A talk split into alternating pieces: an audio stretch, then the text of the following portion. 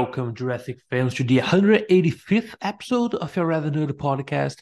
I'm Daniel, your host, and today our episode is one that we've already recorded a few weeks prior to this.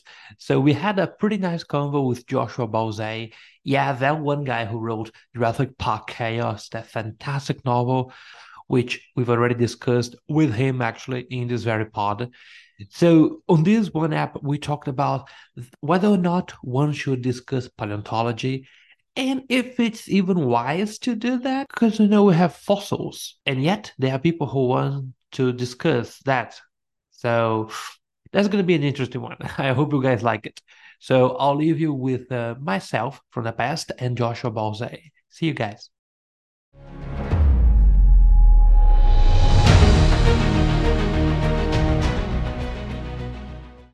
But like as as like for me the united states as soon as we had the uh, afghan war and 9-11 onward it's just been like crisis after crisis after crisis for americans um, especially americans born after like 80 83 85 like because then we got Ronald Reagan and then we got trickle down economics and that's when we really started getting a lot of bullshit cut from us. It, it's it's tough, man. Yeah, like, you know, just from what I studied in like history class, I can imagine only. yeah. So, gosh, no, it, it's hard to believe that some of what I read in books actually happened to your yeah yeah. I, I i'm i'm glad that we read books you know. I mean i tell people like that's the down the downfall of our country was because ironically everybody will read twitter everybody will read a three page long facebook post but god forbid they read a book you know?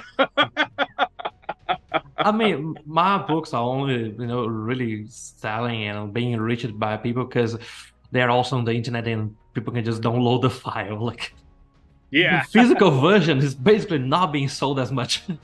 no, I, am an old school. Like I collect classic book, so I, I found this antique. Um, I, I, think you can see it. It's a, it's the Wind in the Willows. Oh.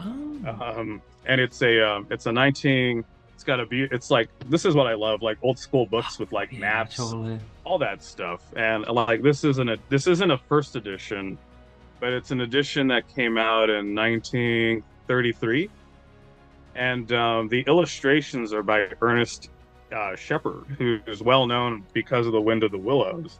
So, and and I grew up with the Wind in the Willows as a kid. Um, there was like PBS specials, but you get these great like etched uh, illustrations. Oh, look at like, man! So detailed. Like, they're like they're so cool. Like this is my entire childhood right here. Was the Wind in the Willows and Miss Mr. Badger and you know, I, I tell people like th- this was like the educated Disney.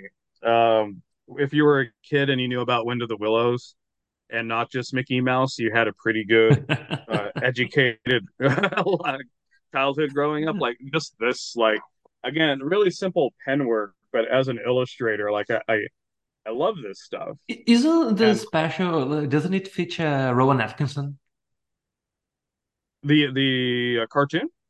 I mean, there, there was also like a live action that I remember. Uh, oh, I don't think I saw the live action. Yeah. I, I, I know about the cartoon. I don't think I saw the live action.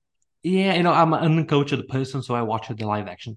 So yeah, I remember Rowan Atkinson. Uh, he was playing uh, Mr. Badger, so I was just like, perhaps that might be it. That might be it.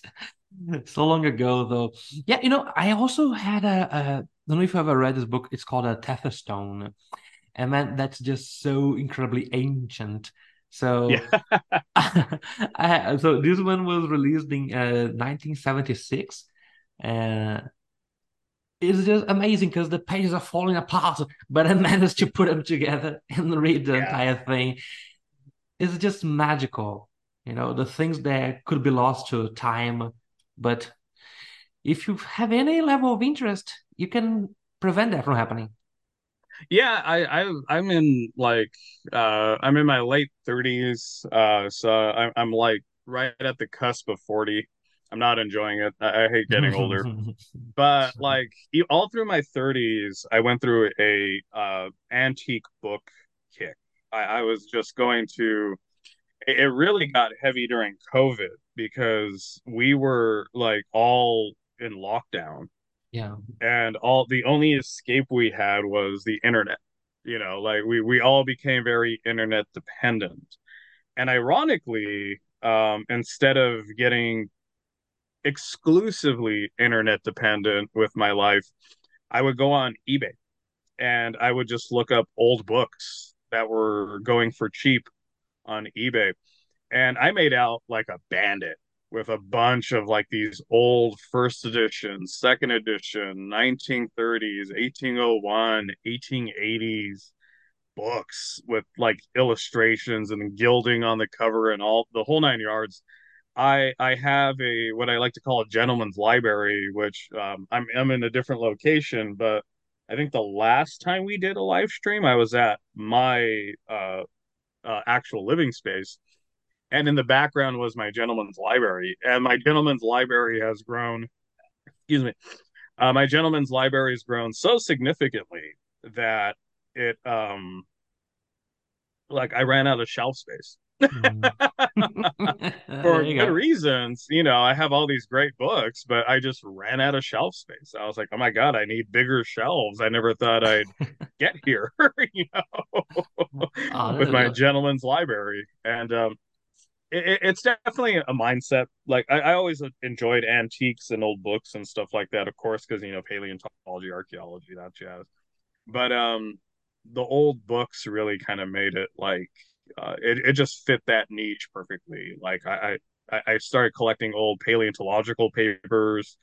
Uh, we did a, a, a skin chart recently for the ground sloth, and um. I actually got a physical copy of the Peabody, uh, the Yale Peabody specimen of of the northern um, the Shasta's ground sloth, uh, Nothrotheriops, and um, it has the plates, the original plates in that old edition of not only the x-rays they did on that specimen because it had all the tendons and everything still intact but also the patches of fur that were on that, that specimen. Because uh, dealing in paleontology online is like fist fight after fist fight after fist fight and we had one dingus uh, who's been just perpetuating a lot of lies online um, and one of those lies was this uh, this whole thing about like the hairless ground sloth, the South American species that would have been hairless, which isn't an original theory. It's a it's an old theory. Um, but then we we just did the same thing we did. It's like, well, if we use EPB, which is evolutionary phylogenetic bracketing, um, every ground sloth species that has preserved soft tissue has shown fur, like not only a little bit of fur, like extensive. Uh, and this includes South American species of ground sloth, like uh, Zalmoxes and stuff like that. Uh, so we just went with that, and and and even then, the person was still crying about it. And we're like, listen, uh, like you're coming at it not at, at a scientific angle. You're coming at it like a fan, which I, I get. You know, paleontology has fans. I'm a fan but we can't treat paleontology like we treated Sonic the Hedgehog. Uh, so Sonic the Hedgehog, the fans boo-hoo loud enough, justifiably, because that model was horrifying. Yeah. Um, and I actually worked on the toy line with Sonic the Hedgehog when that, that whole thing went down. It was a nightmare. And um, they complained loud enough that the studios actually listened to them and they changed the model and it looked good. It looks good now. But paleontology is not a fandom. It's not anime. It's not a comic book. It's not a cartoon. It's not, you can't diplomatically veto science. That's not how it works. Uh, it's not majority rules with science. So if like an, a dinosaur is there and it has feathers or it doesn't have feathers and you don't like it, no matter which side of the coin you're on, public opinion doesn't change the fossils. And we had to go that same way with the ground sloth. It's like just because you have an opinion and you're you're coming at it like a fan, this theory that you like doesn't become any more true, no matter how loud you complain, because we're giving you fossil data, a lot of fossil data. And this is what it this is where the situation is currently until you find that fossil uh, that goes against the model of how that animal appears, that proof of evidence falls on you. But it's not a diplomatic thing. It's not. It's not the court of public opinion. That's how we got the anti-vaxxer movement because people were like, "Well, I don't want to get vaccinated, and COVID isn't that bad." And now we're stuck with new strains of COVID because you treated science like a court of public opinion, like a fandom and that's not how science works like just because you don't like rocket booster technology you take it out of a shuttle when you go into space because you you had a court of public opinion and then you blow up like science doesn't care about the court it's it's not a it's not anime stop treating science like anime you know that's how, that's how i just tell like stop it i'm done dealing with you like like like I, I i can't do it like i can't deal with the toxic fandom and you know, okay, that part is literally going on. I, I, it's cost us so much. We almost the world almost was set on fire. you know. Oh yeah, please do. yeah, that is like public service that I share that. You know? Yeah, yeah, please do, please do. oh. I can't deal with another pandemic, and then we all have to like, oh well, let's take a vote on it. Like, no, no, no, we're not vote. Like, we're going to have scientists address this and we're going to listen to them this time when it comes to vaccinations and treatment. I had cancer and I listened to scientists to get treated. I didn't listen to an internet thread because they didn't think chemotherapy was cool. You know, like, like disease isn't something that is a fandom. Like, please, for the love of God, get your asses vaccinated. I don't want to go through this again. I don't. Yeah. I don't think anybody does, you know. oh dear Lord, no. And you know, as cruel as this may sound, like some of these guys, they like didn't perish because of the pandemic. So they're just like helping these uh, new kinds of virus to just propagate and then yeah. eventually oh, oh, reach us, the people who actually believe science. So, ah, can you please just bow before science for once in your lives? Yeah, I mean, it's like it's tough because dinosaurs and paleontology, even in some cases archaeology, though archaeology does have more of a direct effect on on on social issues. Um, I've I've seen that dealing with indigenous studies and, and Native American studies. But paleontology, I will say, like it doesn't affect our day to day lives. Nobody's gonna lose their life because a new model of a T Rex came out. That that's not a thing that's in our social lexicon. So it's easy to get lost in the fandom of paleontology um, because it doesn't affect your life in such a negative way. Um, so that that point gets kind of lost when it comes to those more interpretive sciences uh, because we're not trying to save an, an extinct species of dinosaur. The dinosaurs went extinct, so we don't have any real world repercussions for fringe theories that go out there. Uh, but at the same time, it's like it, it doesn't make the field of science any less of a field of science. Uh, like it me it makes it that much more of a uh, it, it's still a field of science. You know, like we still have to deal with proof of evidence, the fossil record, there is a formula to which a theory is formulated. Um, and right now we're in a weird era of I, I call it the dark ages of paleontology because we get a lot of interpretive things out there. And i'm like they're not they're not they're again it's being accepted in the court of public opinion. It's like oh this is cool. It, it's it's trending. It's on twitter. It's got a million likes it must be true. And it's like no that it, it's just something it's a fad. Uh, just like every other paleontological reconstruction is a fad but it's still subjectable to evidence. It still needs fossil evidence. It still needs a burden of proof of evidence to prove whatever it is that you're presenting as true. And if you don't do that uh, or somebody presents you with a fossil that's counterintuitive to what it is you, you like, you, you don't approach it by kicking and screaming. You approach it scientifically, like, well, this is the fossil. This goes opposite of what we know about this animal. So either you change the model according to the scientific evidence and the fossil evidence, or you keep what you have, but you have to admit that it's no longer a scientifically accurate thing. It's more of a fandom for you. Like uh, like the raptors from Jurassic Park, you know, those are still popular. They're not scientifically accurate because we have new fossils showing that they had uh, filaments and feathers, and they were much more tinier.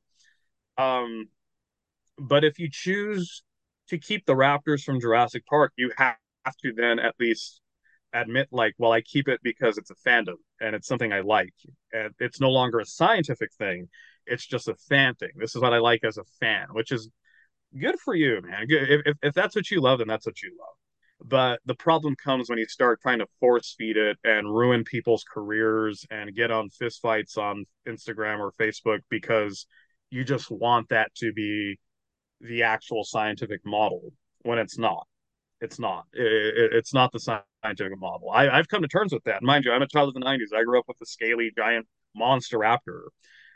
Uh, but at the same time, from a scientific perspective, uh, as I delve more into the scientific evidence, I had to sit down and, and act like an adult and look at the evidence and come at it from a scientific perspective and say, okay, the Jurassic Park raptor is great. It was great nostalgia. Put raptors on the map. Nobody knew what raptors were until Jurassic Park. Um, but now when I do scientific raptors, I now have to see what the current evidence is for raptors, and a lot of them, or if not all of them, are all filaments and and and feathers and and primary feathers for some of them. Uh, so that's how if I choose to do a scientifically accurate raptor, that's how I have to go when I do my reconstructions because it's no longer a fandom it's now a scientific reconstruction. Those two things are very different. And one is subjectable to the court of public opinion and one is not. And that's what we that's where you gotta have to kind of like draw the line, you know. And and it's a tough line. I I've gotten into tons of internet fights and and people I had a paper written using my material incorrectly and I had to appeal to the lead author um to fix it because he, everything like and my name is mentioned the source is incorrect. They went to somebody an, a peer-reviewed paper mind you I, I think it came out of like i think it came out of argentina. And um, everything about it was wrong. Like the person i went to to talk about my work was wrong. The data was mispresented wrong. The person didn't think i vetted my sources and i talked to the people that we credited in the skin chart None of it was proofed. I was never reached out and talked to. And then we found this paper written, and I, and it was in the supplementary data. And I'm like, what what the f is all this? Like I literally, and we had to reach out to the author, and even then he still fought me because the paper evidently went through multiple uh, uh, re, re rewrites, which is usually a sign that it's not a good paper. When it goes through multiple rewrites and it keeps finding errors, that means that they didn't vet their data. And sure enough, we saw like there was a lot of internet sources, a lot of internet blogs, a lot of random shit. And um, I finally had a column on it. I was like, listen, this is my work that, is being misrepresented here. Um, you need to fix it. And what he told me was like, oh, I can't go through another rewrite because my publisher will kill me. And I told him that's not my problem. Hmm. You have everything I have here on a false pretense. Like, what are you doing? Like, it's not my fault you listened to an internet source and you took their word for it and it ended up being wrong. That's on you as a researcher to vet your sources. You did not deal with it. And uh, to his credit, he he did give me permission to post like this is incorrect. I copied the email because I have to keep my I have to keep my receipts in all these debates, and I do. Um, and uh, but even then the paper's still out there. It's still being miscited to this day. It's still being incorrectly represented. And i'm like yeah because again like you went to the court of public opinion and now it's presented of scientific fact and that's not the way it works. And we're still kind of dealing that's what i mean by like the paleo dark ages. Like these younger researchers just aren't vetting their sources. They're not being as scrutinized with their methodologies uh, they're not getting access to specimens directly to their sample size isn't what it needs to be to get a, a, a not biased results. Uh, and that's these are all things we I I, I uh, what did I do? I interviewed Amelia Zietlow, uh, who works on tylosaurs and worked under Thomas Carr and uh, their their scrutiny for scientific research is like really, really, really, really, really, uh, like airtight. And she even told me like she originally wanted to study Carnotaurus and she couldn't because the sample size was one. There's only one known skeleton of Carnotaurus that exists. And because of that tiny sample size, they just could not, shy of describing the original holotype, there's no more research that you can really do on Carnotaurus, save for like maybe X-ray and nasal. But she's like, as far as as a sample size, it's non-existent. I can't study Carnotaurus until the more Carnotaurus are found. That's why she went to Mosasaurus because the sample size is huge, so you can test results against other samples, and and you don't get a biased result from those examples. Like you don't get a pathology that's weird or or some kind of genetic defect in a sample, and because there's only one organism or holotype, you think that's like per uh, that you think that's like common ground for every type of animal that comes out. It's like no, now she has a larger sample size, so she can test things like genetic defects and pathologies and and and weird stuff that happens with mosasaurs because she has a large sample size. But even something like a sample size is still kind of getting glazed over now with recent paleontological papers that are supposedly passing peer review. So it's a huge issue. Like it, it's a huge issue that we still are running into to this day, and a lot of it I think is because again the peer review process is slow, as it should be, because we've seen now what happens when the peer review process is sped through. Sure. We get very bad results, and uh, but a lot of these younger researchers are just like they want it done fast. They want it like I, I submitted a paper and it needs peer review, and I want it peer reviewed within like a month, so that way I can get it out there for the likes on the Instagrams and the social medias and the Twitter X's and and the periscopes and whatever other random like social media outlet is out there. You know?